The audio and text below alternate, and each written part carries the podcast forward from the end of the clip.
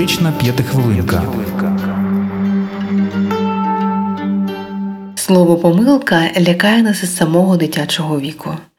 На жаль, часто, коли в дитинстві ми робили щось не так якісно, швидко та точно, як хотілося б, або взагалі робили не так, як планувалося, близькі, батьки та вчителі у школі реагували на це з відвертою критикою або навіть агресією. В результаті, коли зараз у дорослому віці ми помиляємося, одразу відчуваємо сором, смуток і навіть злість.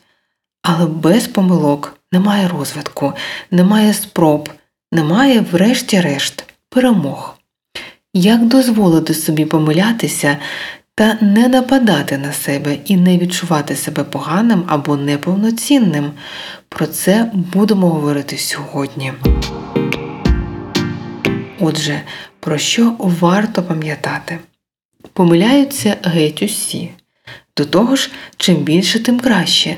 Дивно скажете ви, але кількість помилок прямо пропорційна кількості спроб, а отже, і ймовірності успіху.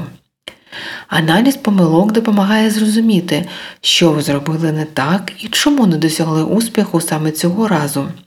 Свою чергу, саме розуміння тенденцій реально допомагає в подальшому дійти до бажаного успіху.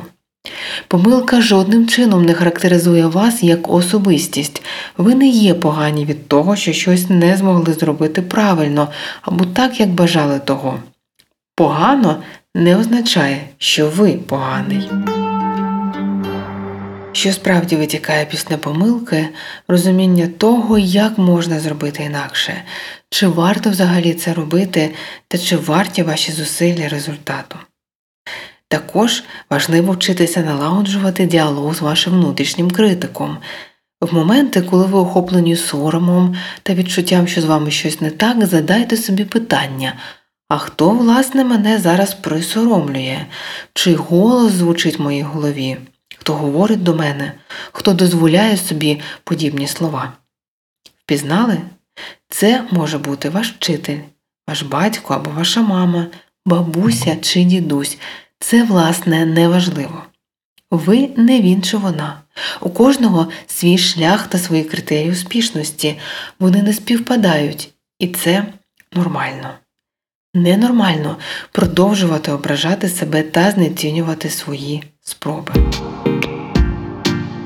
Я помилився. Так буває, але я продовжую свій шлях з повагою та любов'ю до себе. Ось послання, яке ми натомість можемо спробувати дати собі. І наостанок. Зверніть увагу, як ви поводитеся, коли помилився хтось із близьких колега, друг, родич.